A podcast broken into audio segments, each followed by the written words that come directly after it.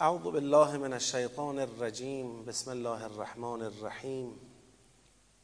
الحمد لله رب العالمين وصلى الله على سيدنا ونبينا حبيب إله العالمين أبي القاسم المصطفى محمد. اللهم صل على محمد. وعلى آله الطيبين الطاهرين ولعنة الله على أعدائهم أجمعين من الآن إلى قيام يوم الدين. عرض سلام و ادب و احترام محضر خواهران بزرگوار برادران گرامی. خدا رو شکر می‌کنیم که این توفیق رو عطا فرموده در پیشگاه کلام مقدسش هستیم و آرزو می‌کنیم بیش از گذشته و بهتر از گذشته بتونیم در قرآن کریم تدبر کنیم و از آموزه های نورانی این کتاب در زندگیمون بهره ببریم. به برکت صلوات بر محمد و آل محمد. اللهم صل علی محمد و آل عجل فرج. خب از این تلاوت زیبا و ترتیل زیبایی که ابتدای جلسه برگزار شد من خدا رو شکر می‌کنم و از برادر عزیزمون صمیمانه تشکر می‌کنیم که جلسه ما مزین شد با تلاوت قرآن. انشاءالله این سنت حسنه ادامه داشته باشه و بتونیم از فرصت جلسات تدبر برای انس بیشتر با کلام خدا انشاءالله بهره ببریم. بحث ما در سوره مبارکه نحل و مرحله اول تدبر در سوره نحل رو داریم اجرا می‌کنیم. مرحله اولم فهم نفسی آیات می‌خوایم تک تک آیات رو بفهمیم تا راه برای مرحله دو، سه و چهار باز بشه. مرحله دوم دستبندی مرحله سوم جنبندی دسته ها و در نهایت ارتباط دسته ها خواهد بود. ما در هر یک از مراحل تدبر قرائت قرآن می‌کنیم متدبرانه. قرائت اولمون با توجه به معنای آیاته. قرائت های بعدیمون با توجه به دستبندیه. قرائت بعدیمون با توجه به جنبندی دسته هاست. قرائت بعدیمون با توجه به ارتباط دسته هاست. چهار سطح از قرائت رو تجربه می‌کنیم که انشاءالله دیگه از قرائت چهارم به بعد هر بار که سوره نحل رو می‌خونیم دیگه قرائت ما در سوره نحل متدبرانه باشه و تمام مراحل درش جمع باشه. یعنی دیگه آیات رو می‌فهمیم دسته ها رو می‌فهمیم ارتباط دسته ها رو می‌فهمیم با این فهم می‌خوانیم. وقتی کلاس های تدبر در سوره نحل تمام میشه تازه نوبت به تدبر در سوره نحل بگید می‌رسه. یعنی تازه از اون به بعد است که قرائت ما در سوره نحل یک قرائت متدبرانه خواهد بود و قرائت متدبرانه هر قدر بیشتر تکرار میشه تثبیت میشه در قلب ما نور میاره ایمان میاره به تدریج عمل ما رو تغییر میده. یعنی ما الان در حال مقدمات تدبر سوره نحلیم. اصل تدبر بعد از پایان این کلاس باید شروع بشه. پایان این جلسات. خب ما در این سوره مبارکه تا آیه چند پیش رفتیم؟ سی و چهار. تا سی و چهار پیش رفتیم. من می‌دونم برادران و خواهران خیلی هاشون دارن مباحثه می‌کنن. از کسانی که اهمیت میدن و مباحثه می‌کنن. من متشکرم و مطمئنم نفعش و سودش به حال خود اونها هست و بهرهمند خواهند بود. و این رو هم می‌دونم کسانی که مباحثه می‌کنن. به طور طبیعی که حالا من دیروز آمار داشتن خانم جبینی می‌دادن 90 نفر الان در گروه های مباحثه حضور دارن. این خیلی خوبه. در یک جلسه نزدیک به 200 نفره شاید 90 نفرشون دارن در مباحثات شرکت می‌کنن. این بسیار عالیه. خدا رو شکر می‌کنیم. می‌دونم هم که برای مباحثه کنندگان سوالاتی پیش میاد. وقتی مباحثه بشه خود به خود بیشتر مطلب جا میفته و بیشتر هم سوال پیش میاد. سوالاتی هم به دست بنده رسیده که من وعده میدم ان الله اینها رو در اسرع وقت جواب بدیم و جواب اون سوالات رو در گروه مباحثه بارگذاری می‌کنیم. حالا یا من صوتی جواب میدم یا کتبی جواب میدم و در گروه مباحثه که مباحثه کنندگان درش عضو هستند پاسخ این سوالات بارگذاری خواهد شد ان الله لذا یه وقت دل سرد نشید بگید ما سوال کردیم جواب نشنیدیم. انشالله جواب داده خواهد شد در گروه مباحثه. به امید خدا. اما آیه سی و پنجم شروع در واقع رزق ما از سوره مبارکه نحل در این روزه.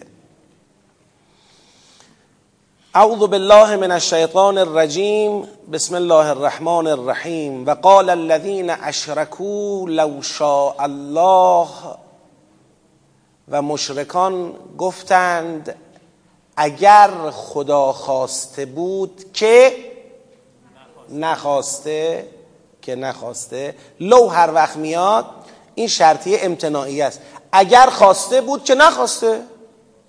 اگر خدا خواسته بود ما عبدنا من دونه من شیء نحن ولا آباؤنا. اگر خدا خواسته بود که نخواسته ما به جای او هیچ چیز را نمی پرستیدیم ما و نه باباهامون نه ما و نه باباهامون هیچ کدوم. می‌خوان شرک خودشون را بندازن گردن مشیت خدا.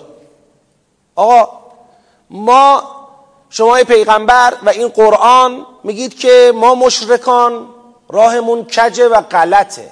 در عبادت داریم غلط میریم. ما غیر خدا را میپرستیم و این کار غلطه. چرا ملائکه را میپرستید؟ چرا بت پرستی می‌کنید چرا غیر خدا را میپرستید؟ خب اگر غلطه و اگر خدا راضی به شرک ما نبوده و نیست خب از برای چی این مجال به ما داده شد؟ چرا جلوی ما تا به حال گرفته نشد؟ چرا پدران ما مشرک به دنیا آمدن مشرکم مردن کسی هم جلوشون نگرفت؟ کسی مانعشون نشد؟ مشیت خدا مانع شرک نشد. ببینید این قضیه رو بعضی ها ممکنه بخوان تفسیر به جبر بکنن. به این معنا که این در واقع مشرکان می‌خوان بگن که آقا همین که ما داریم بتها را یا غیر خدا را میپرستیم خودش نشون میده این مشیت کی بوده؟ خدا بوده.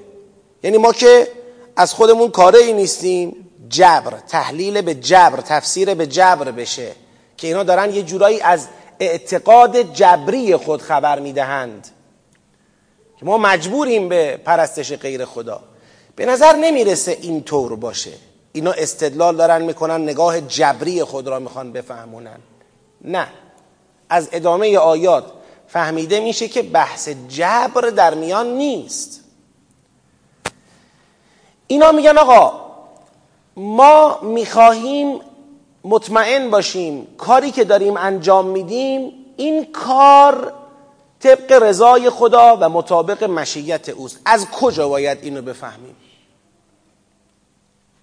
اگر بتپرستی ما خوب دقت کنید اگر شرک ما اگر بتپرستی ما اگر غیر خدا پرستی ما مورد رضایت خدا نبوده و نیست. باید یه شاهدی یه آیه‌ای یه نشانه‌ای یه پدیده‌ای یه اتفاقی رخ می‌داد که ما متوجه بشیم و پدران ما متوجه بشن که شرک مورد رضای خدا بگید نیست. حالا الان تو ذهن شما چی میاد؟ علل قاعده اون اتفاقی که در طول تاریخ افتاده تا به بشر بفهماند شرک مورد رضای پروردگار نیست او اتفاق چیه؟ بعثت انبیاست دیگه. حالا عذاب بعد از بعثت انبیا معنا پیدا می‌کنه. عذاب و ما کننا معذبین حتی نبعث رسولا دیگه. بعثت انبیا. یعنی علل قاعده خدا با مبعوث کردن پیغمبران به بشر فهمونده که ای بشر من به شرک تو راضی نیستم. با بعثت انبیا فهمونده. بله امکان شرک تو عالم وجود داره. میشه شرک ورزید چه اینکه خیلی ها شرک میورزند. خیلی ها مشرکند. از نظر شدن مشرک شدن در واقع محال نیست. آدما مشرک میشن خیلی هاشون ولی من راضی به شرک تو نیستم. خدا با انبیا این کار رو انجام داده. مسئله مشرکان اینه که انبیا و بعثت انبیا را برای منتقل شدن یا درک کردن مشیت خدا کافی نمی‌دونن. اینا می‌خوان بگن آقا خدا اگر از شرک ما راضی نبوده باید یه جور دیگه به ما میفهمونده که راضی نیست. اینکه یه آدمی بیاد مثل خودمون خطابه به ما بگه که شما مشرک نشوید شرک حرام است شرک جایز نیست فلان این قبول نیست. یه اتفاق دیگه ای باید ما را متوجه کند که شرک غلط است و مورد رضایت پروردگار نیست. مثلا فرض کنید. وقتی شرک میورزیم ببینیم وقتی شرک میورزیم دیگه بارون نمیاد مثلا ببینیم وقتی شرک میورزیم بچه هامون میمیرن. وقتی شرک میورزیم دیگه زمین نمی‌روید برای ما. وقتی شرک میورزیم مثلا در آسمان یه پدیده ای می‌بینیم که اون پدیده متوجه می‌کنه ما رو کار غلطی کردیم. یه اتفاقی باید تو عالم تکوین هر چیزی غیر از بگید بعثت انبیا. یه اتفاقی باید تو عالم بیفته که به ما نشون بده این شرک خلاف مشیت پروردگاره خلاف رضایت پروردگاره وقتی هیچی نشده ما شرک ورزیم و هیچ طور نشده. در طول تاریخ باباهامون خودمون. حالا تو اومدی می‌خوای بگی که خدا راضی به شرک ما نیست؟ قبول نداری. حالا این ادعایی که بنده درباره این عبارت کردم رو شما در ادامه آیه و آیات بعدی جستجو کنید. بکاوید. ببینید من درست گفتم یا نه. جنبندی می‌کنم. مشرکان گفتند لو شاء الله. اگر خدا خواسته بود که نخواسته. ما عبدنا من دونه من شی. اگر خدا خواسته بود. ما به جای او هیچ چیز را نپرستیده بودیم. نحنو ولا آباؤنا نه ما نه باباهامون. این که می‌بینید الان ما مبتلا به شرکیم ای کسی که میگه پیغمبر خدایی این که می‌بینید ما مبتلا به شرکیم خدا راضی بوده که هستیم. یعنی برای خدا مانعی نداشته که غیر او پرستیده شود. مانعی داشت به ما میفهمون به نحوی. ولا حرمنا من دونه من شی. اینم جمله دوم. یعنی لو شاء الله ما حرمنا من دونه من شی. این جواب دوم برای لو. لو شاء الله جواب اولش ما عبدنا من دونه من شیء نحن ولا آباؤنا. جواب دوم لو شاء الله ولا حرمنا من دونه من شیء یعنی اگر خدا خواسته بود ما به جای خدا چیزی را تحریم نمی کردیم. ما خودمون رو جایگزین خدا نمی کردیم در تحریم. این ناظر به چیه؟ بعدا تو همین سوره میاد. این فضای سخن داره و اشاره به فضای سخنش بعدا تو همین سوره وجود داره. ناظر به این است که اینا می‌خوان بگن در مذهب این مشرکان بعضی چیزها حرام دونسته شده. قرآن کریم هم به اینها اشاره فرموده. مثلا میگن آقا شطور اگر چند مرتبه بزاید در این مرتبه به بعد دیگه حرامه. دیگه این شطور رو نمیشه ذبحش کرد مثلا. نمی‌دونم توی شرایط خاصی بعضی از حلال خدا را اینا حرام دونستن. حرام که دونستن یعنی چی؟ یعنی عملا میگن این دیگه متعلق به ما نیست باید برسه به کی؟ به خود خدا. این دیگه مال خداست. این دیگه مال خداست. بعد اون رو هم می‌برن میدن به کی؟ میرن میدن به بوتها بوتها هم که کاهنانی دارن لذا خدا در قرآن کریم میگه اونی که به ما میدن به دست ما نمی‌رسه. حالا اینا میگن داریم میدیم به خدا اونم به دست ما نمی‌رسه. یک مذهب انحرافی. چون الان زیر سوالن که چرا شما به جای خدا یه امر حلالی را حرام کردید یه خوردنی حلالی را حرام کردید برای جواب به این سوال میگن اگه خدا مایل نبود یه جورایی این مطلب را به ما میفهموند. نشون می‌داد که مشیتش این نیست راضی به این مسئله نیست. ما این همه عمری پدرامون خودمون مواردی رو حرام کردیم اتفاق خاصی هم نیفتاده. پس و قال الذین اشرکوا لو شاء الله دو تا مسئله. یک ما عبدنا من دونه من شیء نحن ولا آباؤنا دو ولا حرمنا من دونه من شیء. خدا میفرماید کذالک فعل الذین من قبلهم. کسانی که قبل از این مشرکان بودن هم همین کارو کردن. همین استدلال آوردن همین حرف زدن و بر شرک خودشون چکار کردن؟ اصرار ورزیدن. از شرک خودشون منصرف نشدن. فهل علی الرسل الا البلاغ المبین آیا رسول خدا که نمایندگان او بودند تا به بشر بگویند خدا راضی به شرک بگید نیست. آیا رسول خدا برای اینکه بشر بفهمد شرک غلط است وظیفه ای غیر از بلاغ مبین داشتن؟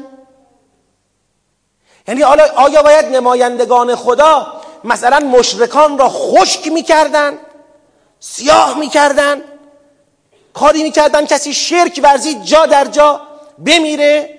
همچین اتفاقی باید میگه فهل علی الرسول الا البلاغ المبین.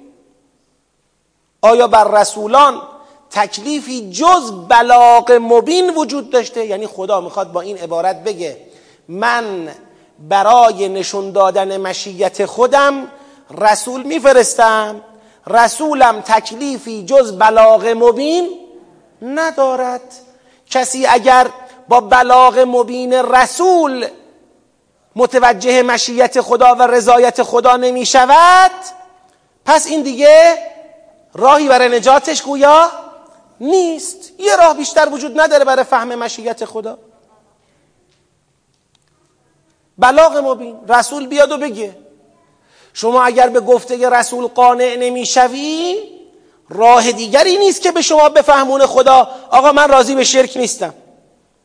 اون راه های دیگر باعث میشه که نظام تکوین که نظام احسنه نظام امتحانه نظام ابتلاعه نظام انتخاب کردنه باعث میشه اینا به هم بخوره.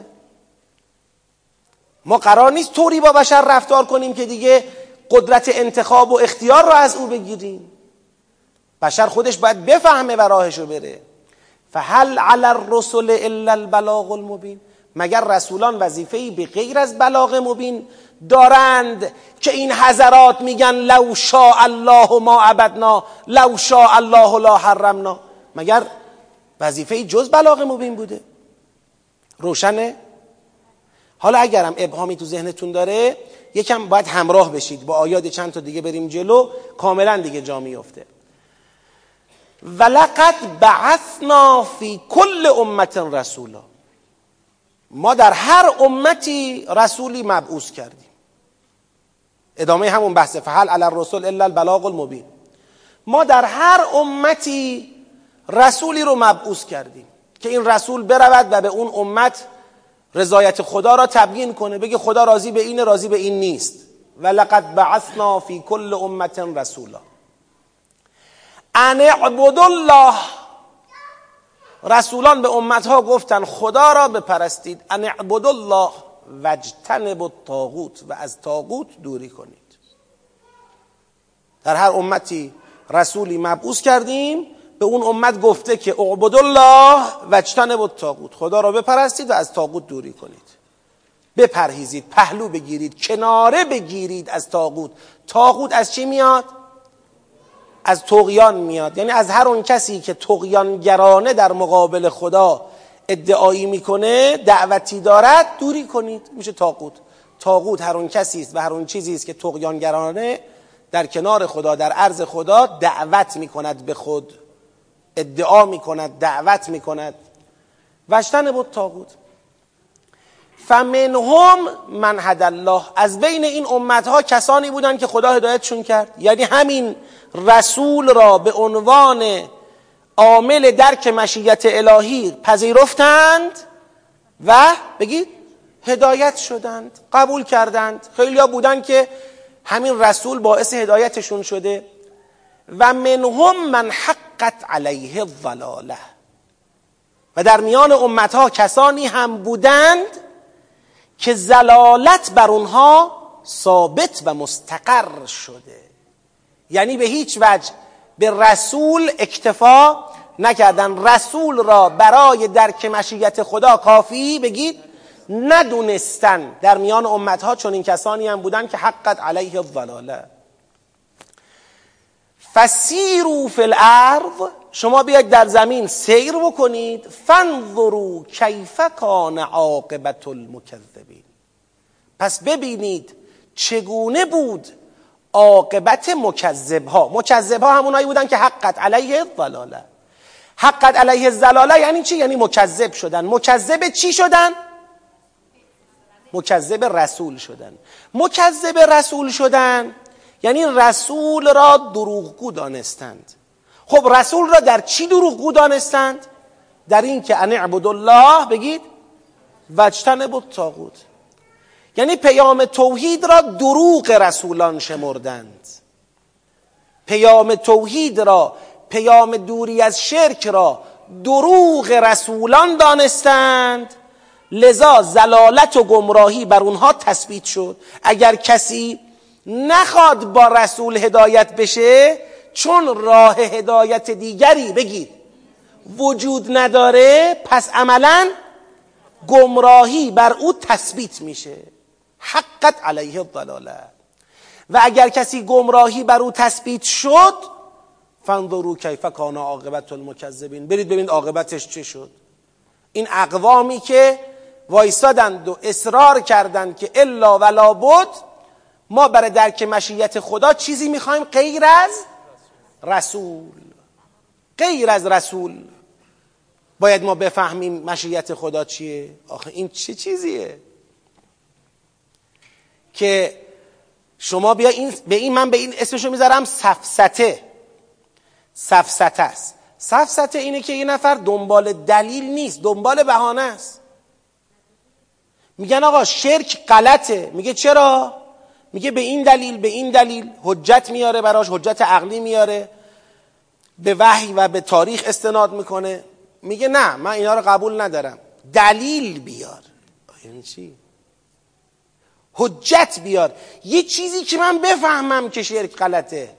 خب جز بلاغ مبین از زبان رسول چجوری به تو بفهمونیم شرک غلطه؟ که همچنان گزینه امتحان و ابتلا منتفی بگید؟ نشده باشد. پیغمبر گرامی اسلام حتی در قرآن کریم داریم. من اینو قبلا هم گفتم. یه وقتایی انقدر فشار به پیامبر گرامی اسلام وارد می‌کردن توی بحث آیه و حجت و نشانه و معجزه که اون حضرت می‌گفت که خدا یا یه آیه یه نشانه یه چیزی بده اینا قانعشن. خدا میفرماید که پیغمبر من اگر می‌خوای زمین رو بکن تو زمین یا آیه جور کن. یا اگه می‌خوای یه نردبونی بذار برو آسمون یه آیه خودت پیدا کن ورده بیار. من آیه بالاتر از قرآن نمیدم نه که ندارم نمیدم. از قرآن بالاتر یه آیه دارم که اگر اون را نشان بدهم فظلت اعناقهم لها خاضعین. همه به خضوع در میان. ولی دیگه امتحان جمع میشه. قرار باشه دیگه بعد از قرآن اون آیه بالاتر را اون نشانه ای را که دیگه حجت را تمام می‌کنه ما اونو عرضه بکنیم به بشر. مثل اینکه طرف اون فرعون لعنت الله علیه تو اون لحظه ای که دیگه مرگ بر او مستولی شد قبل از اینکه هنوز بمیره دید حقایق رو دیگه. گفت من الان ایمان آوردم به اله موسی و هارون به رب موسی و هارون. هیچ فایده نداره دیگه. الان دیگه این دیگه ایمان از روی اختیار و انتخاب نیست. تو دیگه مجبور شدی به ایمان. این ایمان مد نظر نیست. ایمانی تکامل و اون کمال بشره که بشر اون رو انتخاب کرده. می‌تونسته در بره دنبال نفسش بره ولی نرفته. می‌تونسته دنبال هواها و خواهش های دل بره ولی نرفته. این ایمان ارزش داره. این ایمان نشون دهنده کمال انسانه. لذا در ادامه همون آیه قبلی خداوند میفرماید که این بحث ناظر به همونه که اینا می‌گفتن لو شاء الله ما عبدنا بعد ولا حرمنا. میفرماید که در همه امت ها رسولی فرستادیم. رسول هم پیام توحید را صادر کرده که اجت... ان الله و بود تاغوت یک عده هدایت شدن یک عده زلالت بر اونها مستولی شد. چرا چون مکذب بودن چون انبیا را در پیام توحید دروغگو دانستند؟ برید در زمین بگردید ببینید عاقبت مکذبان چه شد؟ خب حالا عاقبت مکذبان از قوم عاد از قوم سمود از قوم لوط از قوم حضرت شعیب و قوم حضرت نوح که دیگه شاید به چی؟ قوم بله حضرت صالح که همون سموده قوم سمود. احسنتون خب. بله.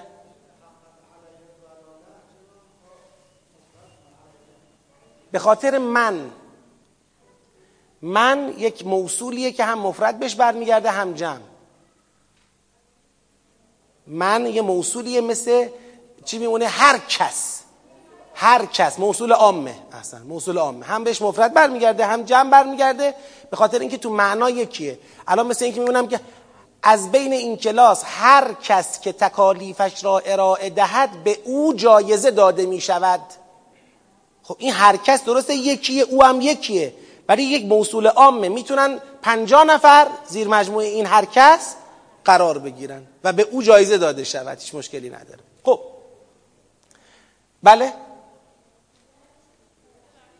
بفرمید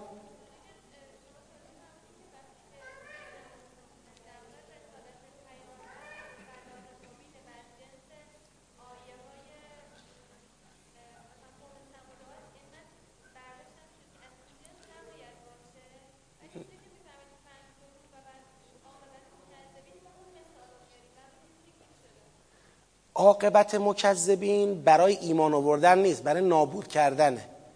یعنی اون مردمی که با حجتهای انبیا حالا حجتهای انبیا چه قرآنه که الان حجت پیغمبر ماست چه معجزه حضرت صالحه که بیرون آوردن شطور از دل کوه بوده.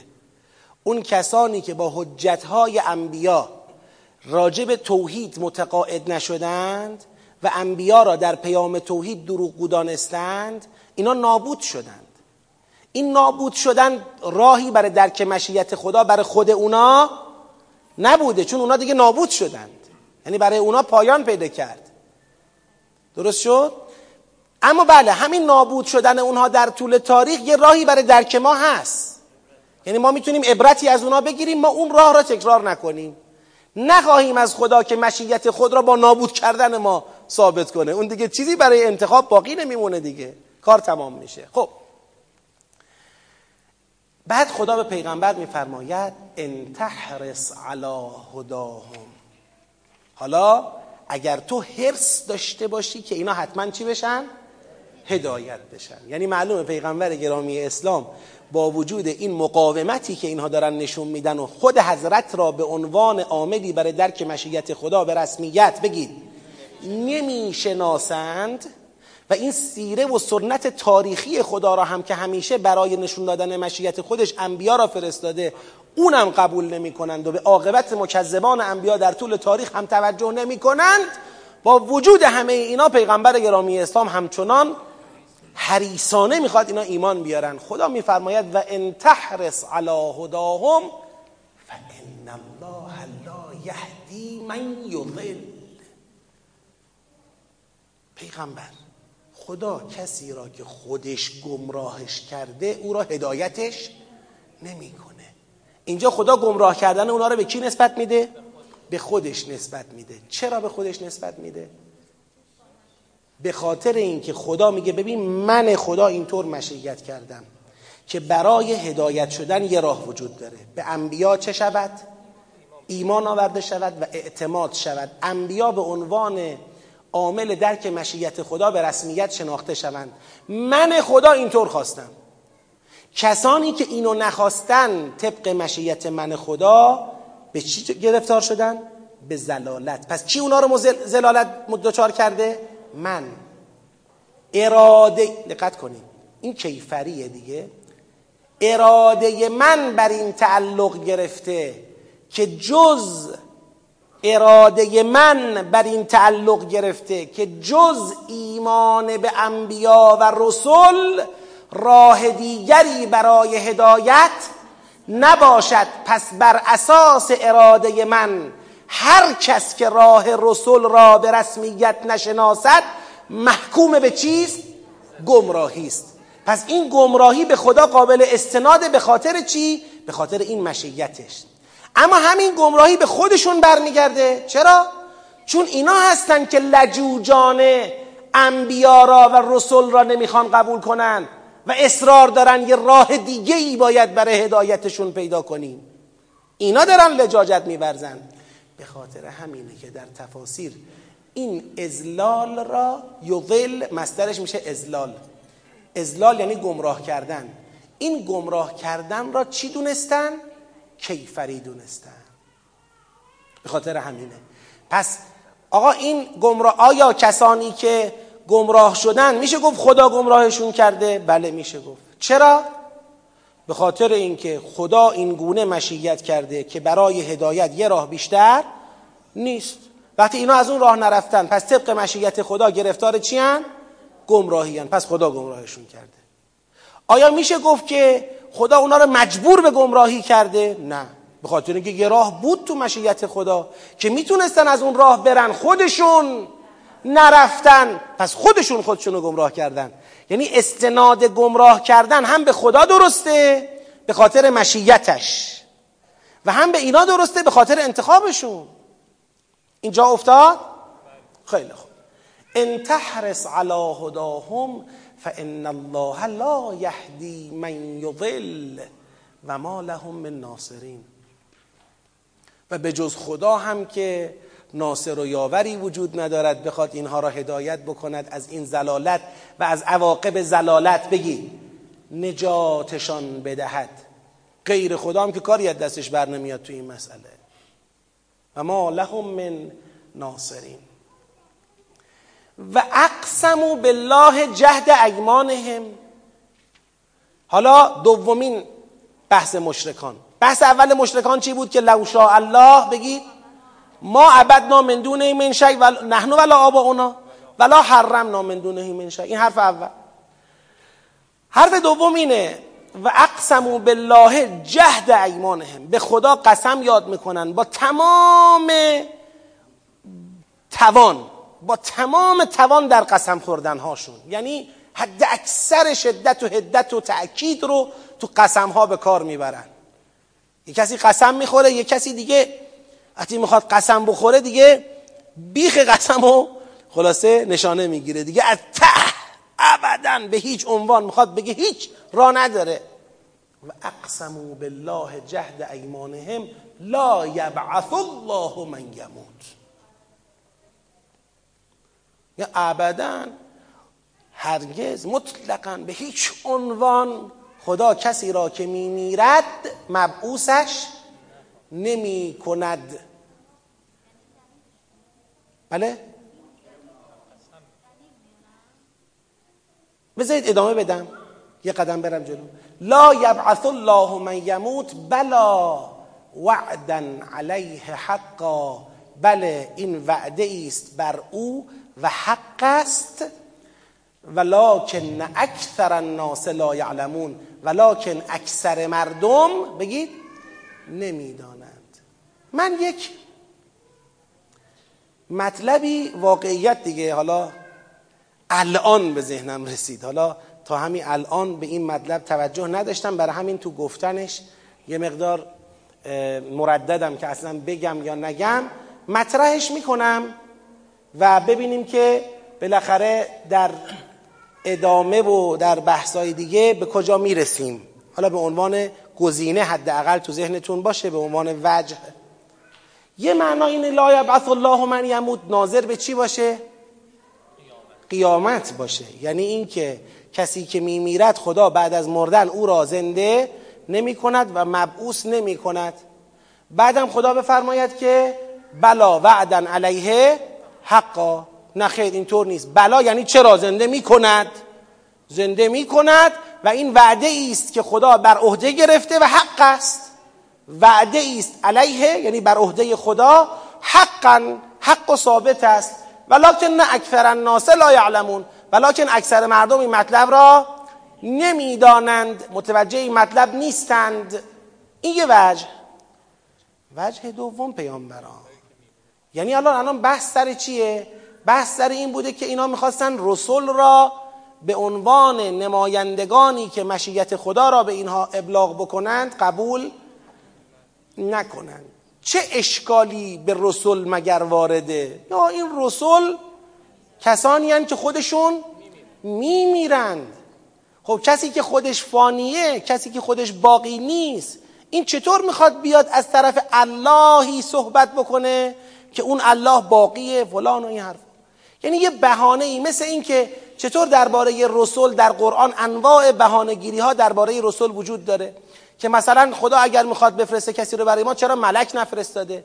یا خدا اگر مثلا اینو می‌خواد بفرسته چرا براش گنجی از آسمان نازل نکرده؟ چرا براش یه باقی که بره تو اون باغ هر چی می‌خواد بخوره و هیچ وقت خلاصه محتاج دیگران نشه نداده؟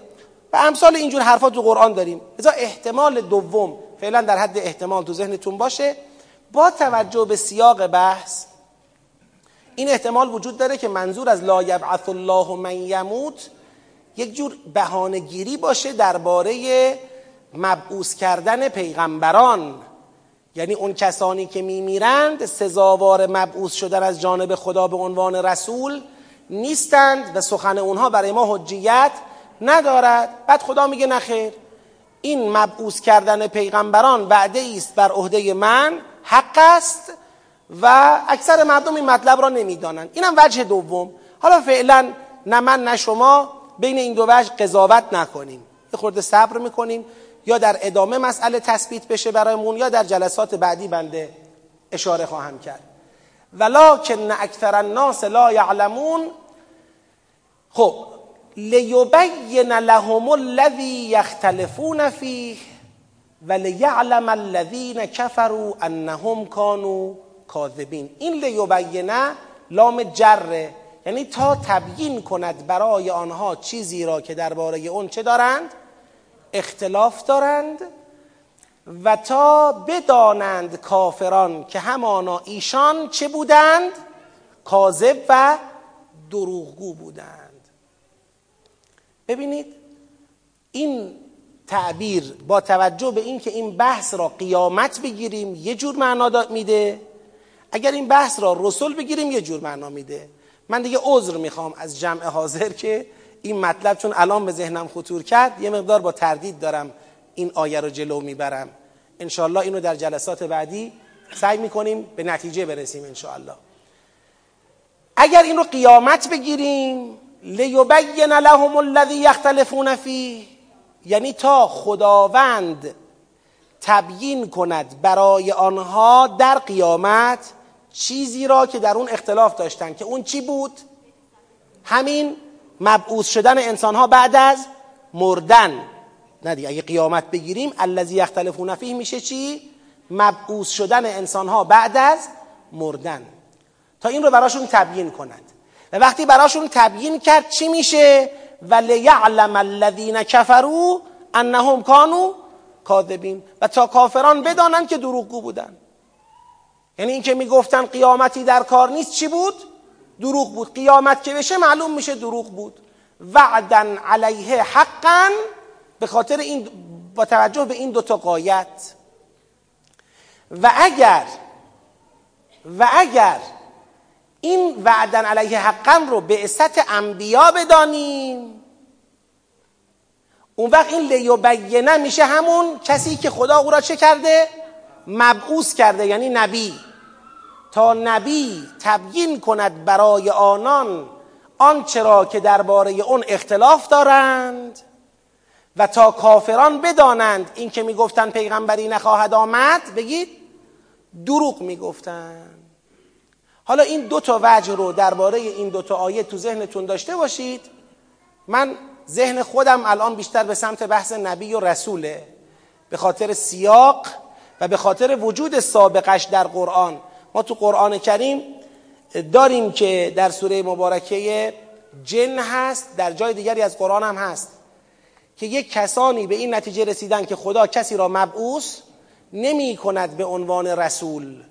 یعنی دیگه نتیجهشون اینه. منتظر آمدن رسولی نیستن. وقتی رسول میاد می‌خوان در مقابلش گارد بگیرن. اینو داریم سابقه شو در قرآن کریم. حالا این بحث قیامت یا رسول باید یه مقداری صبر بکنیم و بیشتر تحمل بکنیم. یه سلواتی بفرستید شما.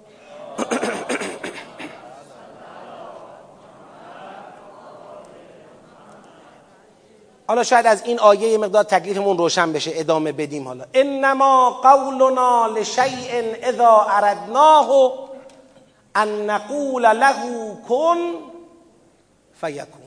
همانا این است و غیر از این هم نیست. سخن ما نسبت به چیزی که اون رو اراده کرده باشیم نسبت به هر چیزی وقتی که اون رو اراده کنیم سخن ما به اون اینه.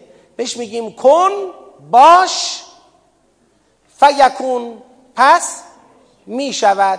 حالا این بیشتر به قیامت می‌خوره. این عبارت بیشتر به بحث قیامت نزدیکه تا انشالله اون اختلاف هم برطرف بشه.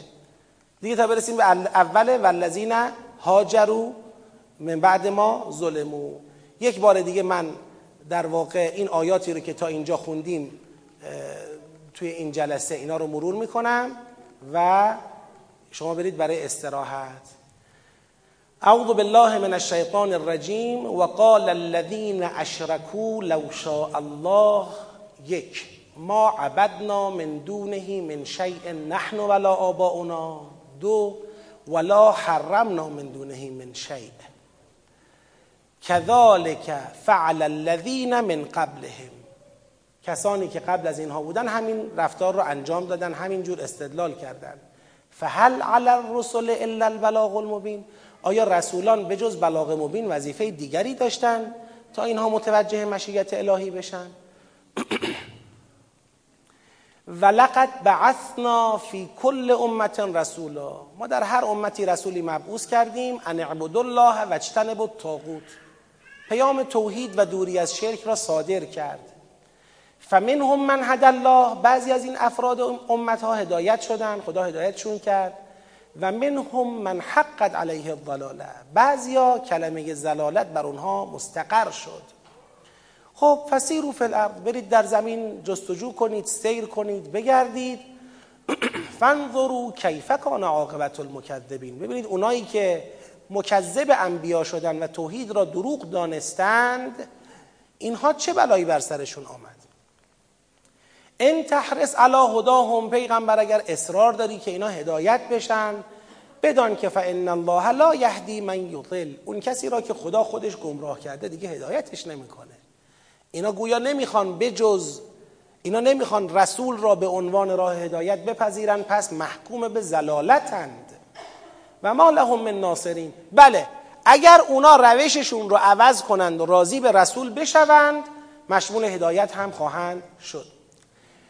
و اقسمو بالله جهد ایمانهم با تمام توان به خدا سوگند یاد می‌کنند که لا یبعث الله من یموت. خدا کسی را که میمیرد مبعوث نمی کند من توی این دوری که الان دارم آیه رو میگم با بحث معاد میگم خب؟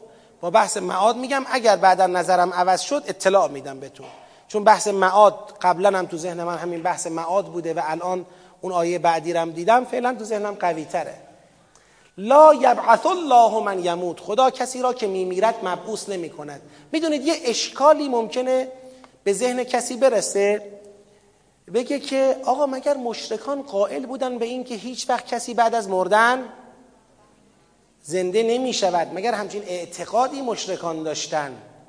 اگر مشرکان قائل بودن به این که کسی بعد از مردن زنده نمی شود خب پس دیگه برای چی دنبال ملائکه می رفتن به عنوان شفعا و به عنوان کسانی که باعث قرب اونها به خدا بشند و در قیامت بالاخره بین اونها و خدا پادر میانی کنن؟ این برای چی بوده؟ اگر اینم بگیم این اشکال رو هم بخوایم وارد کنیم یه جوابی میشه داد. مشرکان به اون معادی که اسلام و قرآن مطرح می‌کنه اعتقادی ندارن.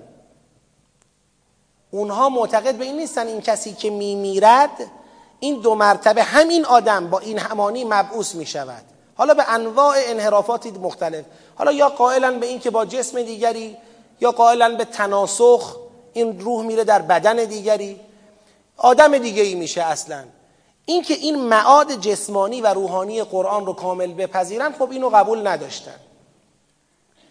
اقسموا بالله جهد ایمانهم لا یبعث الله من یموت. خدا میفرماید بلا وعدا علیه حقا. چرا این یه وعده است بر عهده خدا که حق است؟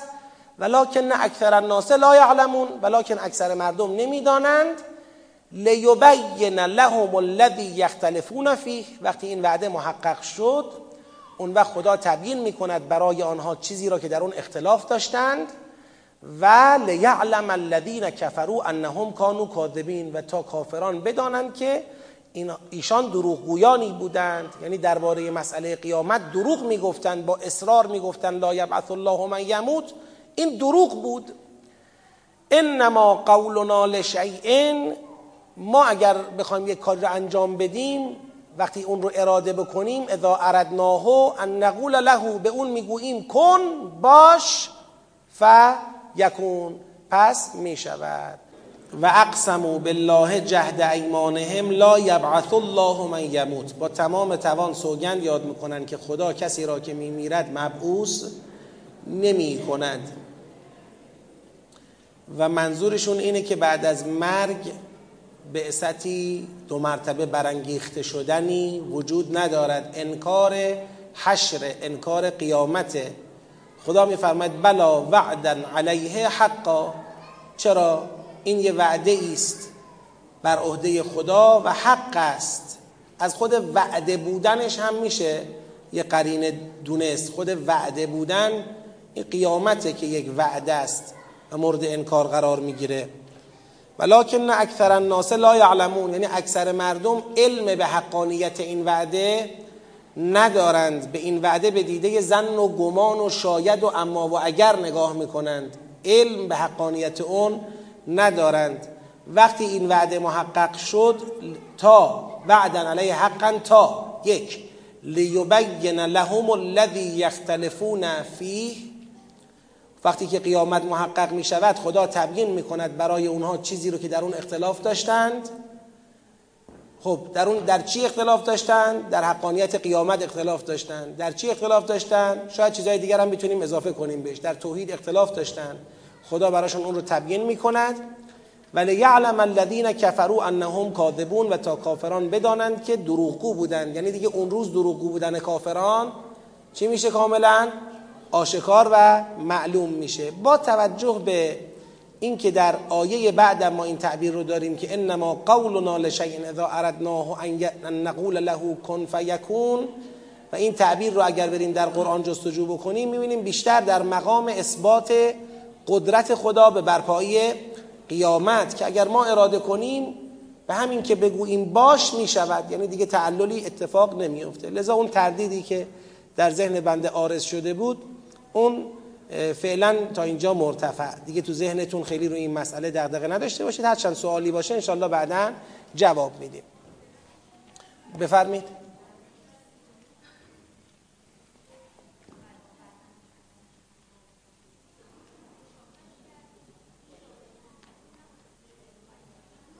آیه چند بگید؟ خب. بله. چرا؟ اون به اونم متصل می‌تونه باشه. یعنی می‌تونیم یه خطم از اون کادر به کادر پایینی ترسیم کنیم. ولی هر دوتاش لیبینه و لیعلمه. ها یعنی میگید لیعلمه بخوره به لیبینه؟ خب چون واو داره واو عطف داره اینو در عرض قرار میده. وقتی قیامت محقق می‌شود دو تا قایت حاصل میشه. یک خداوند تبیین می کند برای منکران قیامت چیزی را که در اون اختلاف داشتند. دو کافران می‌دانند که دروغگو بودند. یعنی همین بر محقق شدن قیامت هم برای علم کافران به دروغگو بودن خودشون کافیه. و واو داریم اول لیعلمه عطفش می‌کنه به لیبینه فرق می‌کنه با اینکه بگیم لیبین لیعلم. اگر واو نداشتیم راحتتر می‌تونستیم بگیم لیعلم به یبینه متعلق است. خب.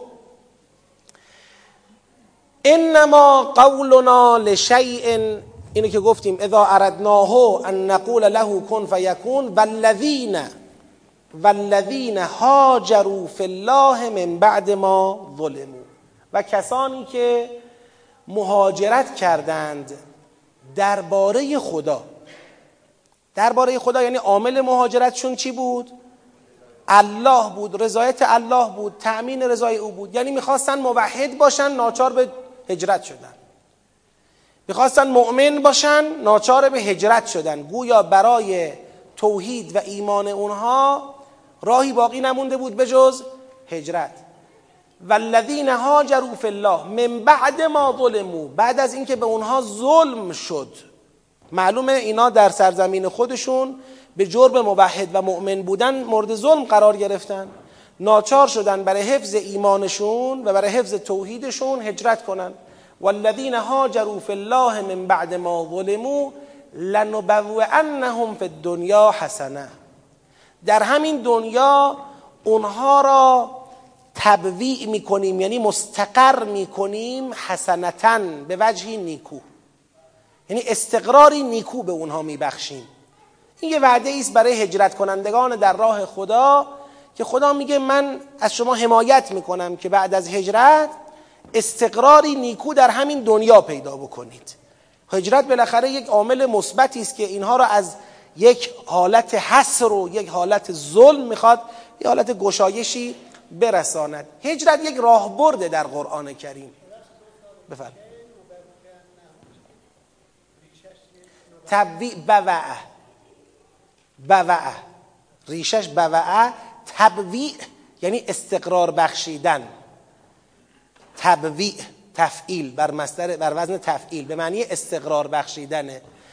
نبوعنهم فی الدنیا حسنتن یعنی استقرار میبخشیم آنان را در دنیا به طریقی حسن به تبویعی حسن به سبکی که نیکو باشد. منظور اینه. لنبوعنهم فی الدنیا حسنه. اینو عرض می‌کردم هجرت یک راهبرده در قرآن کریم.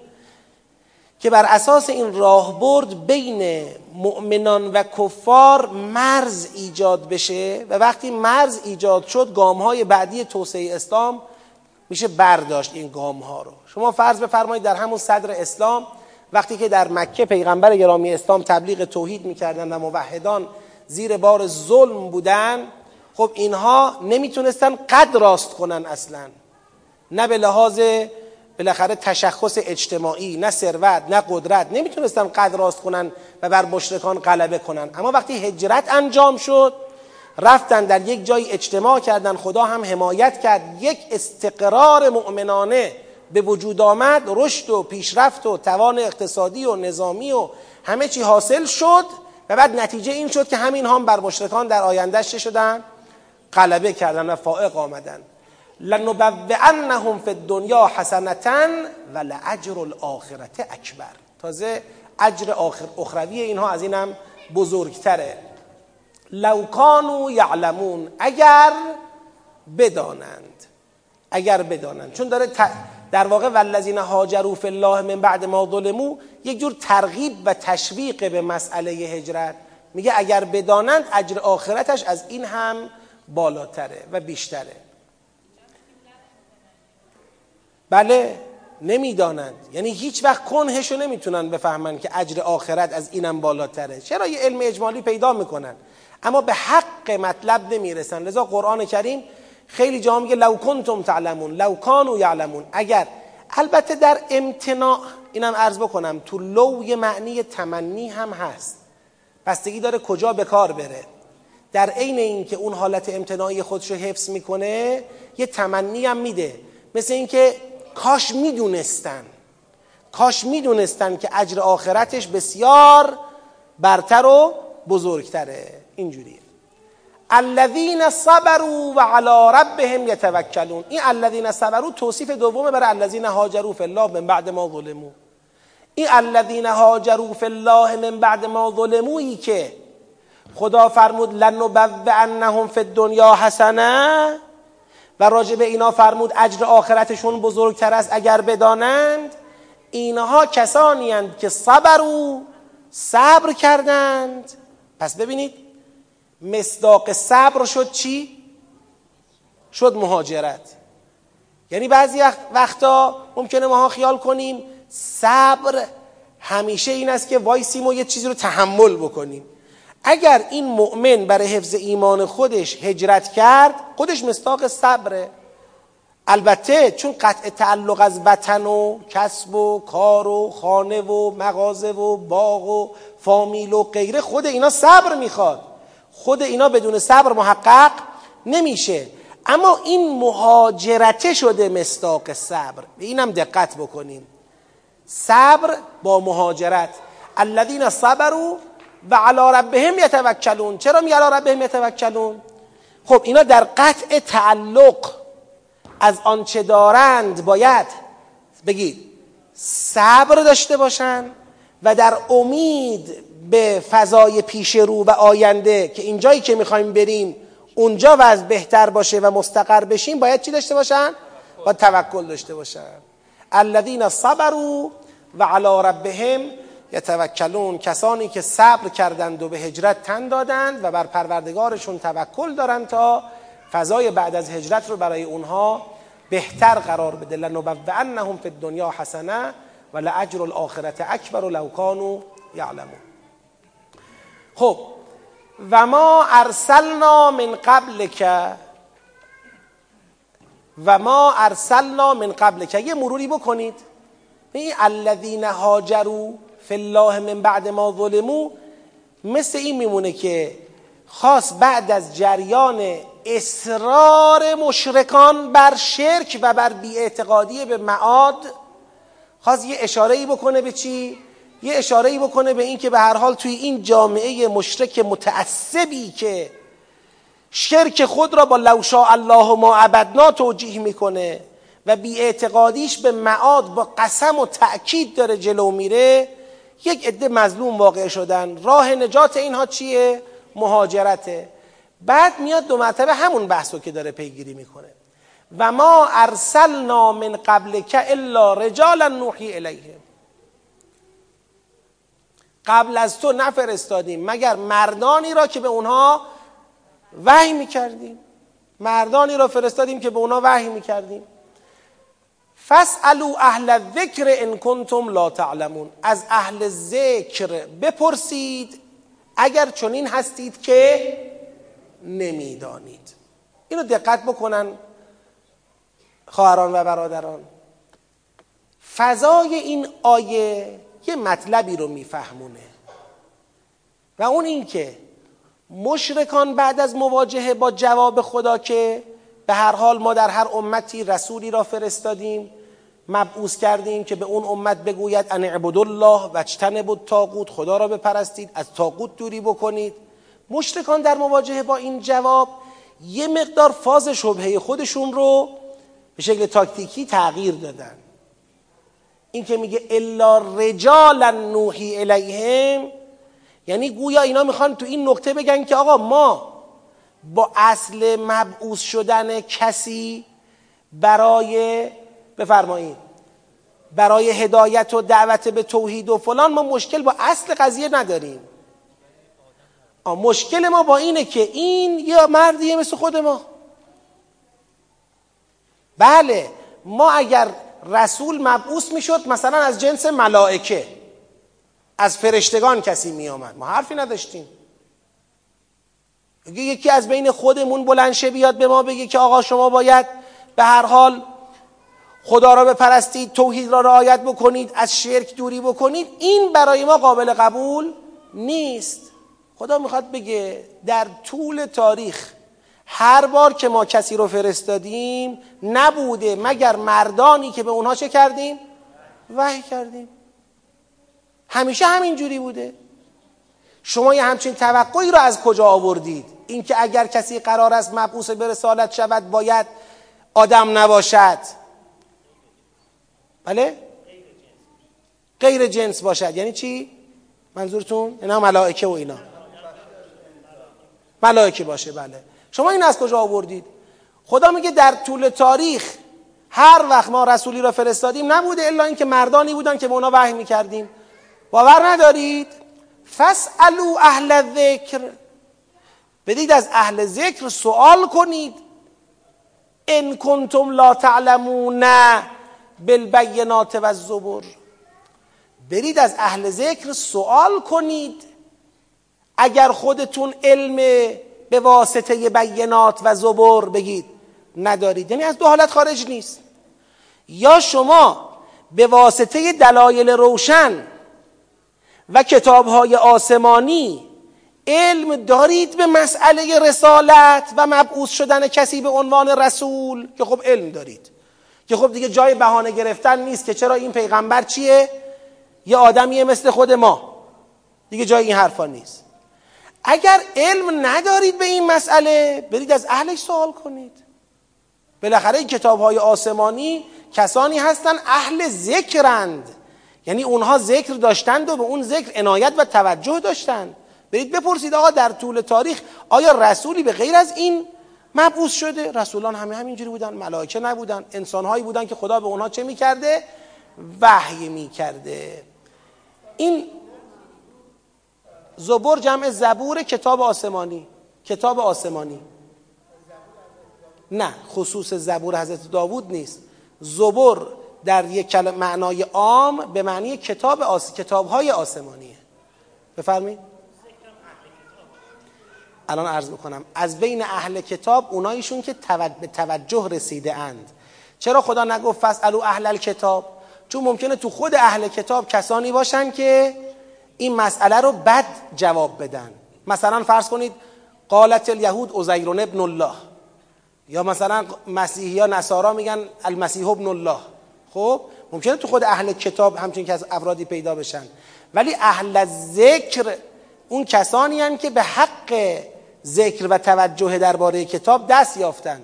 اونها را اگر ازشون سوال بکنید اونها تایید می‌کنن که در طول تاریخ همواره رسولان از جنس انسان ها بودن. میفرماید و ما ارسلنا من قبل که الا رجالا. یعنی داره تاکید می‌کنه رو چی؟ رو رجال بودنشون. رو مرد بودنشون. اینو دو جور می‌شد بهش نگاه کرد. یه نگاه اینه بعضیا گفتن که آقا گفته رجالن یعنی خواسته بگه از زنان پیغمبر مبعوث نکردیم. از بچه ها پیغمبر مبعوث نکردیم. فقط از مردا مبعوث کردیم. خب؟ یه عده اومدن تمرکز رو این مسئله کردن. میگن رجال در قبال چی؟ نسا. یعنی پیغمبر نسا نیست از نسا نیستن. خب این هر وقتی بجاست که مشرکان توقعشون این بوده باشد که پیغمبر کاش چی بود؟ زن بود. بعد خدا بیاد بگه بابا ما همیشه مردا رو پیغمبر کردیم. ما کی زن پیغمبر کردیم که حالا بار دوممون باشه؟ هیچ جای قرآن ما چیزی نداریم. نه عقلا و نه نقلا دلیلی نداریم که مشرکان توقع داشتن پیغمبر چی باشد؟ زن باشد. و بگن اگر زن بود ما قبول می‌کردیم. همچی چیزی نداریم. خلافشو داریم اما به نفعش نداریم.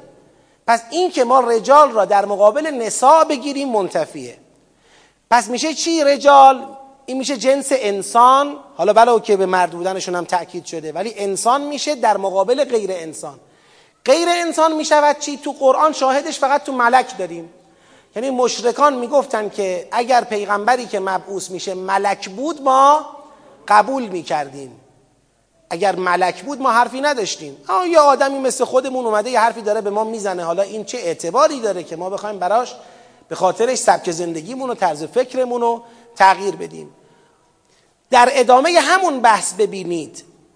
مشرکان گفتن لو شاء الله ما عبدنا من دونه من شی ولا حرمنا نحن ولا آبانا ولا حرمنا من دونه من شی. خدا در جواب چی گفت؟ خدا گفت فهل علی الرسل الا البلاغ. بعدم گفت در هر امتی رسولی مبعوث کردیم یک عده هدایت شدن یک عده گمراه شدن. حالا بحث میاد رو رسول.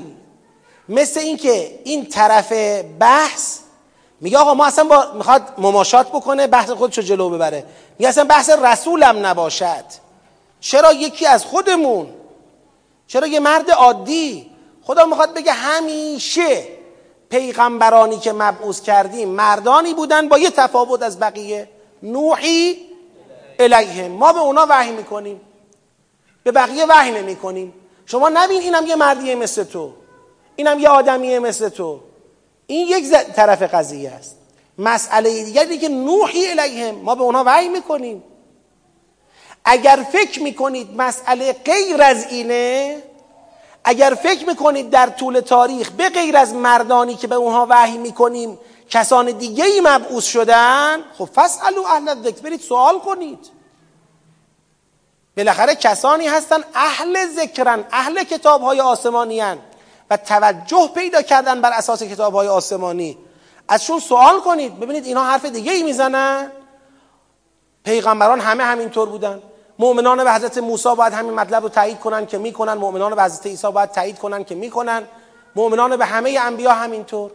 ان کنتم لا تعلمون بالبینات و الزبر اگر خودتون علم ندارید به واسطه بینات و به واسطه کتاب های آسمانی اگر خودتون علم ندارید برید از اهل علم چه کنید؟ بپرسید. اگر خودتون خبره نیستید برید از خبرگان بپرسید. جز این نبوده هیچ وقت که الان این پیغمبر را شما بخواید مثلا نقض سنت الهی بدانید. بگید همیشه در طول تاریخ ملک می اومده حالا این بار خدا یه آدمی را فرستاده. همیشه در طول تاریخ آدمی از جانب خدا آمده که به او وحی می شده. ایشون به همین منوال. این بهانه چیه می‌گیرید این سفسته دوم چی دارید انجام می‌دید قبل از اینکه راجع به این آیه به سوالات جواب بدم بیایم رو بالبینات و زبور یه بحث بکنیم. بالبینات و زبور جار و مجروره. به کجا متعلق است؟ تو خیلی از ترجمه ها اگر نگاه بکنید اینو به ارسلنا متعلق گرفتن. یعنی میگن ما ارسلنا من قبلک الا رجالا بالبینات و زبور. ما قبل از تو هیچ پیغمبری هیچ کسی را ارسال نکردیم مگر مردانی را که اونا را با چی ارسال کردیم؟ با بینات و زبور ارسال کردیم. ما نافی است الا استثناست نفی و استثناء با هم میشه چی؟ مثبت. منفی در منفی مثبت. ما ارسلنا من قبل که الا رجالا یعنی ارسلنا قبلک رجالا. حالا ارسلنا قبلک رجالا بل بینات و زبور. ما قبل از تو رجالی فرستادیم با بینات و زبور به اونا وحی می‌کردیم. برید مردم کسانی که قبول ندارید این پیغمبر را به عنوان رسول الهی برید از اهل ذکر سوال کنید اگر نمی‌دانید. برید بپرسید ببینید چیزی غیر از این بوده در طول تاریخ. خب این که ما بالبینات و زبر را به ارسلنا بزنیم زمانی موجهه که نتونیم بالبینات و زبر را به چی بزنیم؟ به لا تعلمون بزنیم. ان کنتم لا تعلمون نتونیم بگیم ان کنتم لا تعلمون بالبینات. بگید. و زبر در حالی که من این نداره. خیلی روشنه. خدا میگه دو تا حالته. اگه علم دارید به بینات و زبور که هیچ. خودتون می‌دونید که پس مشکلی برای مبعوض کردن یک انسان به رسالت بگید نیست. اگر علم ندارید به بینات و زبور عالم نیستید به بینات و زبور. خب برید از اهل ذکر سوال کنید. ببینید اونا چی میگن راجع به این سوژه. بالاخره یا آدم باید خودش بداند. خودش یه سابقه علمی داشته باشد به کتابهای آسمانی و دلایل روشن و غیره و بعد ادعا کند که آقا پیغمبر الا ولا بود باید ملک باشد یا غیر بشر باشد مثلا. یا آدم باید خودش این رو مسئله رو بدونه. یا اگه نمی‌دونه بره از اهلش سوال کنه دیگه. بنده چون مانعی نمی‌بینم در تعلق بالبینات و زبور به ان کنتم لا تعلمون لذا این که بالبینات و زبور رو به ارسلنا بزنیم رو بعید می‌دونم. میگم درستش اینه. و ما ارسلنا من قبلک الا رجالا نوحی الیهم. ما قبل از تو نفرستادیم مگر مردانی را که به اونها وحی می‌کردیم. این یه گزاره است. این گزاره رو هر کس قبول داره که قبول داره.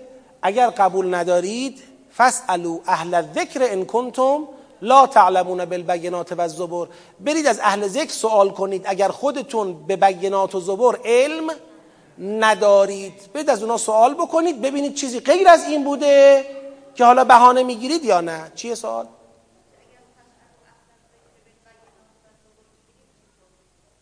آه یعنی بلبگنات رو به ذکر بزنیم. بازم بازم وقتی این وجه میاد که بلبگنات و زبور رو به لا تعلمون نتونیم بزنیم. ببینید؟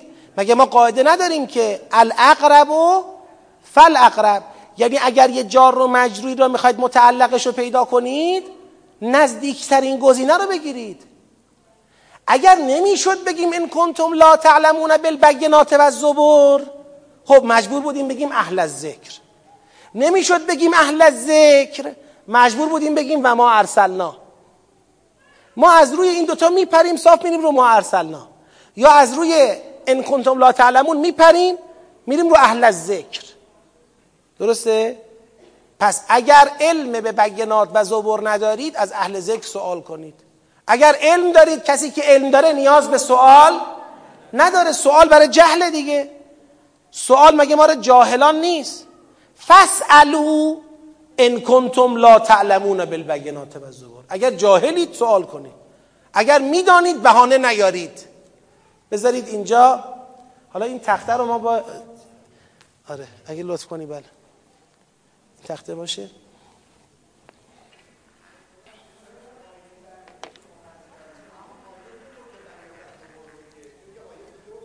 خب من اینو که قبلا هم عرض کردم ما هیچ دلیل قطعی و قانع کننده ای بر اینکه این شماره گذاریات تو وحی بوده نداریم.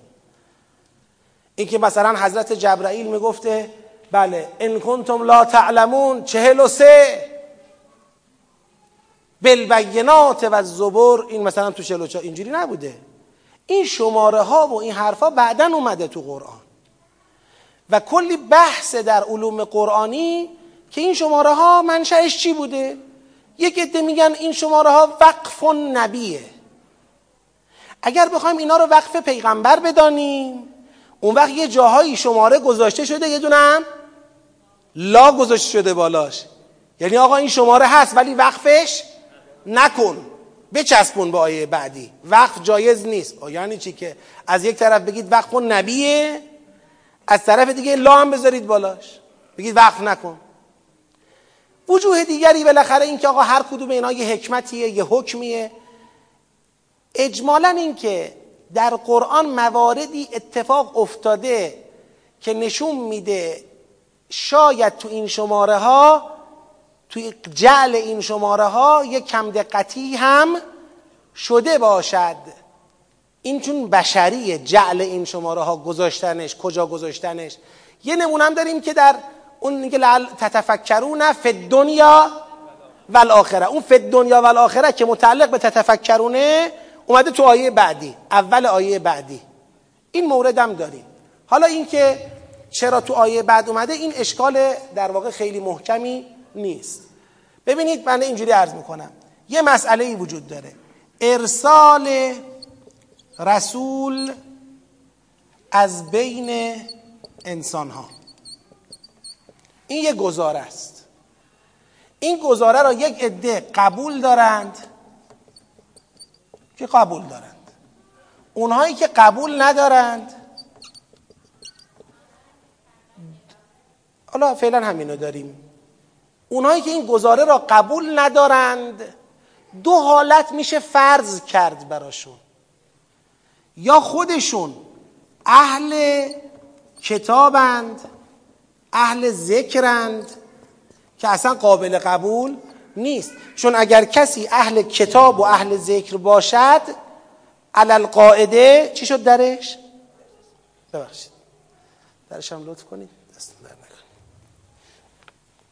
اگر کسی اهل کتاب و اهل ذکر باشد علل قاعده باید به چی ملحق شود؟ به کسانی که قبول دارن. اگر کسی اهل ذکر نیست. یعنی جاهل است. یعنی علم به بینات و زبر ندارد. این باید چیکار کند؟ باید سوال کند. تموم شد. پس از عملا اگرم سوال بکند از کیا باید سوال کند؟ از اهل ذکر باید سوال کند. جواب چیست؟ جواب اینه که باید قبول داشته باشید. بالاخره در مسئله ارسال رسول از بین بشر اون چیزی که معیاره معیار کتاب های آسمانیه. معیار عملکرد خدا در طول تاریخه. در طول تاریخ خدا از بین انسان ها پیغمبر مبعوث کرده. الان هم همینطور. پس دیگه جای بهانه گیری اصلا وجود ندارد. رجالا جنس انسان هست ولی رجل بودن هم توش وجود داره. من می‌خوام بگم سند دیگه این سند. و ما ارسلنا من قبل که الا رجالا نوحی الیهم. اگر ما ما ظاهر یک کلمه ای برامون حجته ظاهر رجال یعنی مرد. خب؟ خلافش اگر بخوایم ادعا کنیم دنبال دلیل باید باشیم. دقت فرمودید؟ یعنی بله میشه کلمه رجال را یه معنای عامی بهش داد فقط جنس انسان را درش دید و اصلا تفکیک بین زن و مرد درش ندید. میشه. ولی این وجه اول نیست. وجه اول اینه که مرد بودن درش لحاظ شده. اگر ما می‌خوایم اون معنای عام رو بهش بدیم احتیاج به چی داریم؟ دلیل داریم. یعنی بعد از جای دیگر قرآن یه آیه بیاد یه نمونه یه نشانه ای که بگه بله ما فلان وقت برای فلان قوم مثلا خانومی رو به پیغمبریشه کردیم مبعوث کردیم و چون این چیزی ما تو قرآن نداریم. اما تو اون مورد رجال لا تلهیهم تجارت ولا بی قصه فرق داره.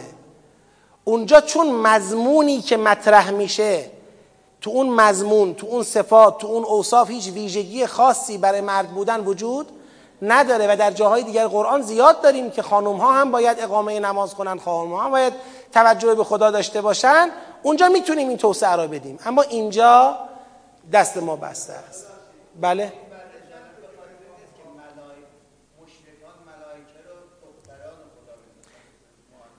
نه. دیگه انقدر عمیقش نکنیم. ببینید دو تا مسئله است که باید اینا رو توجه داشته باشیم. وقتی میگیم رجال بله رجال یه مفهوم نوعی داره. مفهوم نوعیش در قبال چیه؟ نسائه آیا ما می‌خوایم بگیم این مفهوم نوعی تو رجال نیست؟ نه می‌خوایم بگیم هست. اما بهانه مشرکان نساء بودن انبیا نبوده. یعنی مشرکان نمی‌گفتن کاش نساء بود ما ایمان می آوردیم درست شد؟ می‌دونم اصلا اون می‌خوام بگم نرید تو اون وادی. بخوایم بحث رو بکشونیم به فرشتگان دخترن یا پسرن اون اینکه بحث خیلی پیچیده میشه. انقدر ذهن مشرکان پیچیده نیست. دقت فرمودید؟ این مسئله مسئله این آقا این پیغمبری که مبعوث شده این پیغمبر بهانه مشرکان چی بوده؟ چرا او انسانه؟ اما این انسان نوعش چی بوده؟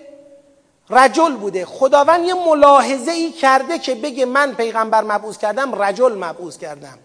نه در جواب به مشرکان که مشرکان بگن چرا نسا نبوده. این بحث رو در المیزان کامل بخونید. این بحث تو المیزان قشنگ باز کرده از علامه میگه دعوای مشرکان سر این نبوده که چرا زن مبعوث نکردی؟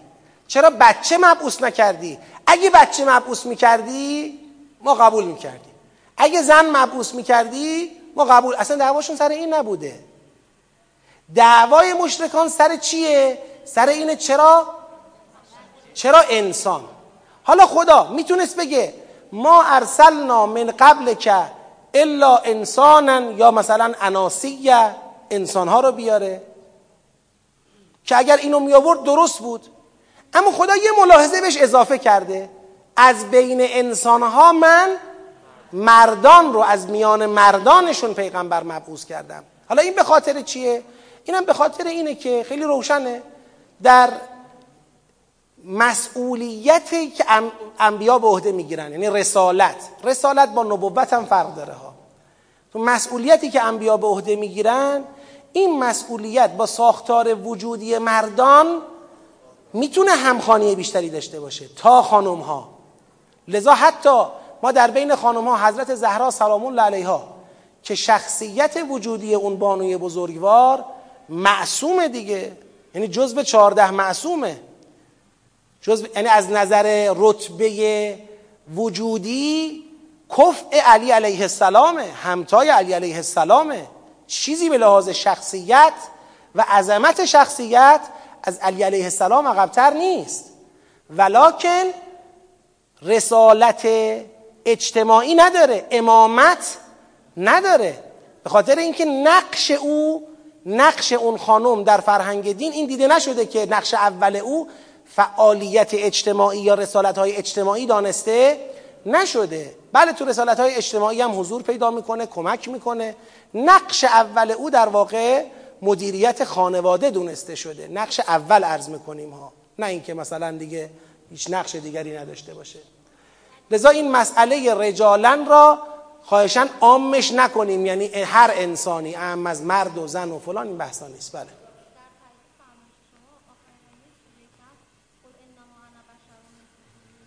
یوها الیه. بله. بله. خب دیگه اگر اینجا مطلبی نیست رد شم. شما بگید آخری مطلبو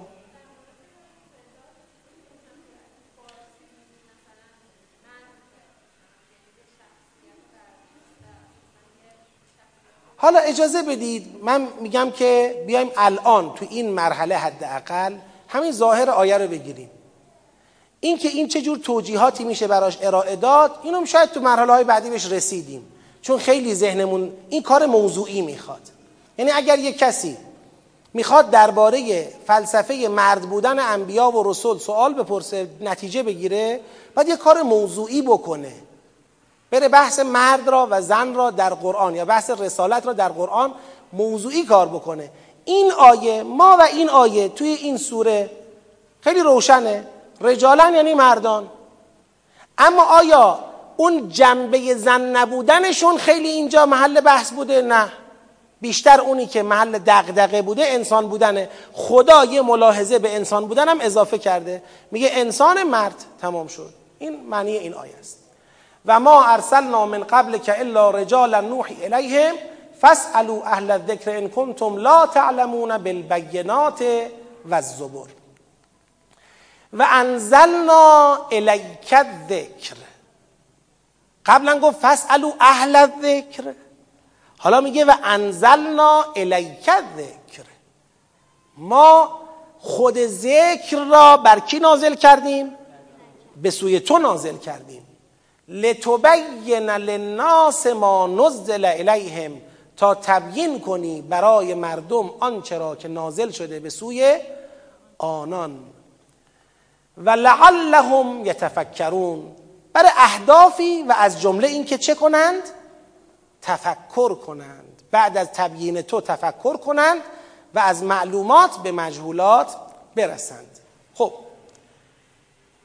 اولا این آیه در ادامه آیه قبلی می‌خواد به این نکته اشاره بکنه که تو به عنوان یک رسول چون و ما ارسلنا من قبل که الا رجالا الان تو هم یک رجلی هستی که مرسلی و به عنوان مرسل انزلنا الیک ذکر ما ذکر را به سوی تو نازل کردیم لتبین للناس ما نزل الیهم و لعلهم یتفکرون. تا تبیین کنی برای مردم آنچه را به سوی آنان نازل شده و باشد که تفکر کنند. خب این معنیش که خود مفهوم روشنه در نسبت با قبلا معلومه. یه نکته ای ولی تو این آیه وجود داره. به این نکته خوب توجه بکنیم. یک بار فرموده انزلنا الیک یه بار فرموده نزل الیهم. انزلنا الیک نزل الیهم. ظاهر قضیه اینه ظاهر آیه اینه. اون چیزی که به مردم ناز به سوی مردم نازل شده او همین ظاهره. خوده بگید قرآن کریمه. به سوی مردم چی نازل شده؟ همین کتاب نازل شده. با 6000 خورده آیه 114 تا سوره. اما به پیغمبر یه چیزی بالاتر از این یه حقیقتی عالی تر از این که اون حقیقت باطن همین بگید قرآنه. اون حقیقت را خدا به سوی پیغمبر نازل کرده. پیغمبر به خاطر اشراف به اون حقیقت به مقام چی رسیده؟ مبین بودن قرآن رسیده. در واقع این نکته هم توی آیه شما باید توجه بفرمایید. ماها از قرآن ظاهرش به ما داده شده. ظاهرش هم می‌خونیم معناش هم می‌فهمیم. ولی همون چه که می‌خونیم و می‌فهمیم تمام قرآن یه رتبه بالاتری داره. میگه انهو فی کتاب بگید مکنون. یه رتبه بالاتری داره که همگان به اون رتبه دسترسی ندارن. اون را خدا به سوی پیغمبر نازل کرده. پیغمبر یعنی دارای اون رتبه عالی از حقیقت قرآن است که به خاطر داشتن اون می شود مبینه مبین قرآن مبین ما نزل الیهم تبیین یعنی چی؟ تبیین یعنی بیان جزئیات. کسی که می‌خواد قرآن را تبیین بکنه باید از قرآن چیزهایی رو استنباط بکنه که تو ظاهر قرآن وجود نداره. شما هر چقدر به ظاهر قرآن نگاه بکنید بسیاری از جزئیات دین تو ظاهر قرآن وجود نداره. آقا الان قرآن کریم مثلا فرموده به ما اقیم الصلاه اما چگونگی اقامه نماز را توی قرآن شما نمی‌بینید. چند رکت بخوانم؟ با چه احکام آدابی بخوانم؟ چجور قبلش باید تهارت پیدا بکنم؟ چجور باید تکبیر ببندم؟ جزئیات نماز تو قرآن نیست. قرآن میگه انفاق بکنید. جزئیات مسئله رو تبیین نکرده. خیلی از مباحث تو قرآن کریم هست که تا بخواد عملی بشه احتیاج داره به تبیینش. تبیین یعنی چی؟ یعنی جزئی جزئی کردن. بگنونت ایجاد کردن خورد کردن مطلب. مطلب باید خورد بشه و جزئی بشه تا قابل عمل بشه. و الا ممکنه هر کس به سلیقه خودش یه عملی داره می‌کنه و هیچی. به هدف اون مقصود متکلم هم نمی‌رسه. این تبیین بر عهده کیه؟ این تبیین بر عهده کسی است که خداوند ذکر را به سوی او نازل کرده. یعنی پیغمبر گرامی اسلام. که خود پیغمبر گرامی اسلام این مقام تبیین را بعد از خودش به کی واگذار کرده؟ به اهل بیت واگذار کرده. در حدیث شریف قدیر که حدیث متواتره پیغمبر خدا فرمودن دیگه معاشر الناس. آی مردم تدبر القرآن. در قرآن تدبر کنید و آیاته و آیات قرآن را بفهمید. و و وانظروا الى محکماته به محکماتش نظر کنید. ولا تتبعوا متشابهه از متشابه قرآن تبعیت نکنید. خب حالا اگر از متشابه قرآن قرار نیست تبعیت کنیم پس به چه درد ما می‌خوره متشابه قرآن؟ فوالله لن یبین لکم زواجره. قسم به خدا تبیین نمی کند برای شما امر و نهی قرآن را ولا یوضح لکم تفسیره. و توضیح نمی دهد برای شما تفسیر قرآن را الا الذي انا آخذ بیده و شائل بعضده و مسعده الی. و قلت فیه من کنت مولاه فهذا علی مولاه جز همین کسی که من دست او را گرفتم. و به سوی خودم بالا برده ام یعنی مقام تبیین قرآن را بعد از خودش واگذار می‌کند به علی علیه السلام. این مقام مقام دارا بودن همون منزل بودن ذکره بفرمید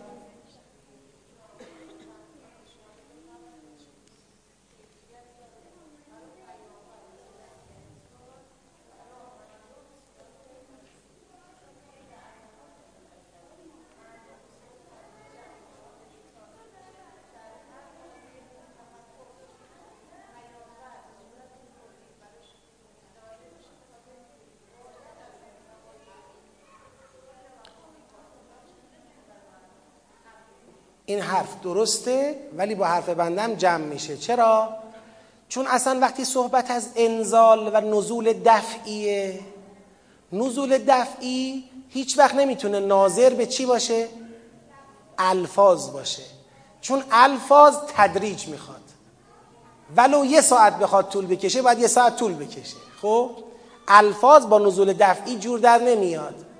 پس انزال انزال قرآن میشه انزال همون حقیقت باطنی قرآن.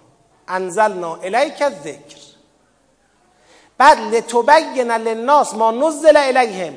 برای مردم هم تدریجا الفاظ داره نازل میشه و تو چون به ذکر از ذکر برخوردار هستی میشی مبین ما نزل الیه. در واقع همون عرض بنده هست و مطلب درسته. چی بود سوال؟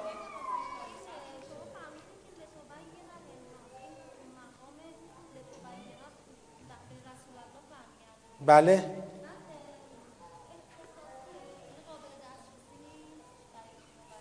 آیه لتبینه را منحصرا درباره کی مطرح می‌کنه؟ درباره پیامبر.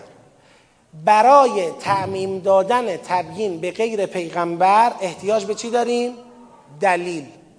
دلیلی که من ذکر کردم الان حدیث متواتر قدیره که اون حدیث نشون میده مقام تبیین تعمیم داده شده حتی به ائمه علیهم السلام. یعنی اینا جانشینان پیغمبرن در تبیین. حالا ممکنه در کلمات خود اهل بیت جملاتی پیدا کنیم که بفهماند مثلا بعد از ما علماء ربانی هم مقام تبیین دارن نه استقلالا زیل کلام ما زیل علم ما.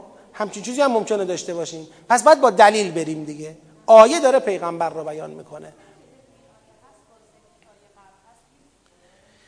مفهومش که یکیه. ذکر یعنی در مقابل غفلته. منتها کتاب های آسمانی در نگاه قرآن اینطوره که نسخه های مثلا اولیه همین قرآنند. حقیقت کتاب آسمانی با حقیقت قرآن دوتا نیست. یک حقیقت واحده در یک زمانی در قالب تورات تجلی کرده. در یک زمانی در قالب انجیل تجلی کرده و امروز در قالب قرآن تجلی کرده. لذا مفهوم یکیه تو مصداق در طول تفاوت هست.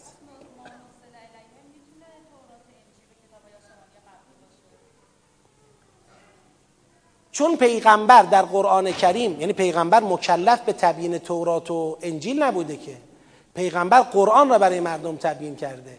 از این جهت ما میگیم ما نزل الیهم منظور چیه؟ منظور خود قرآن کریمه.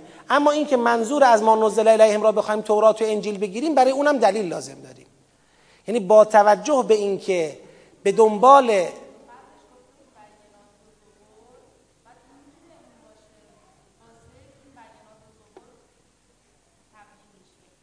حالا من اینم تحمل می‌کنم ولی بعید می‌دونم. با توجه به اینکه انزلنا الیک ذکر قطعا باطن خود قرآنه چون میگه الیک به تو نازل کردیم.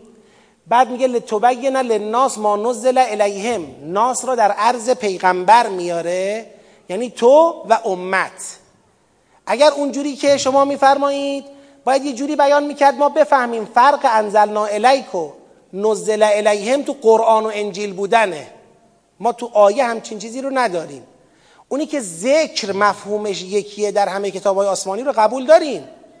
اما اینکه ما نزل الیهم مراد تورات و انجیل میشه و ذکر مراد قرآن میشه برای این دلیلی نداریم.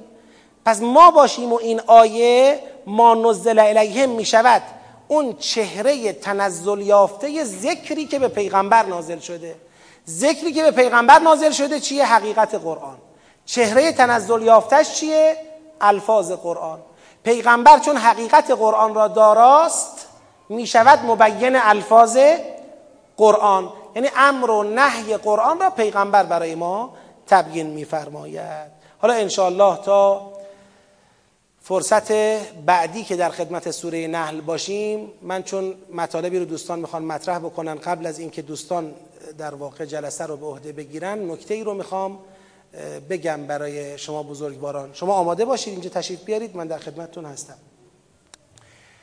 تقریبا تا جلسه بعدی ما حدود یک ماه فاصله است.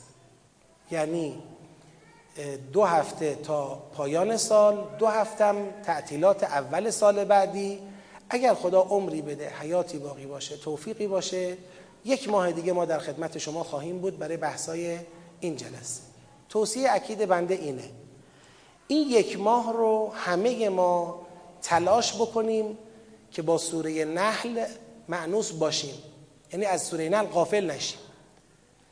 حالا چون دیگه جلسه نداریم توی این یک ماه ما از هفته دوبار هم گذشتیم. هفته یک بار.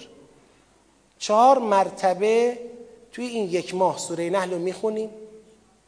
نگاهمونم اینه که مفاهیم آیات سوره نحل رو بفهمیم. خواهشم اینه. اگر کسانی می‌بینن با ترجمه آیات کامل مفهوم جا نمیفته یه مطالعه ای هم بکنن. المیزان ببینن نمونه ببینن. حالا یه مطالعه ترجیحا ما میگیم المیزان. چون المیزان به هر حال جلوتره. در نصاب تفسیر بودنش جلوتره. الحمدلله خلاصه المیزان یا ترجمه المیزان هم قابل دسترسه. ما هم خواهش می‌کنیم که در دسترس قرار بدن. انشالله اینا رو هم ببینید مطالعه بکنید تا برای جلسه آینده وقتی میایم با یه فاصله طولانی یه دفعه خودمون رو تو خلا احساس نکنیم انشاءالله. تا برنامه آینده و جلسه آینده همه شما رو به خدا میسپارم.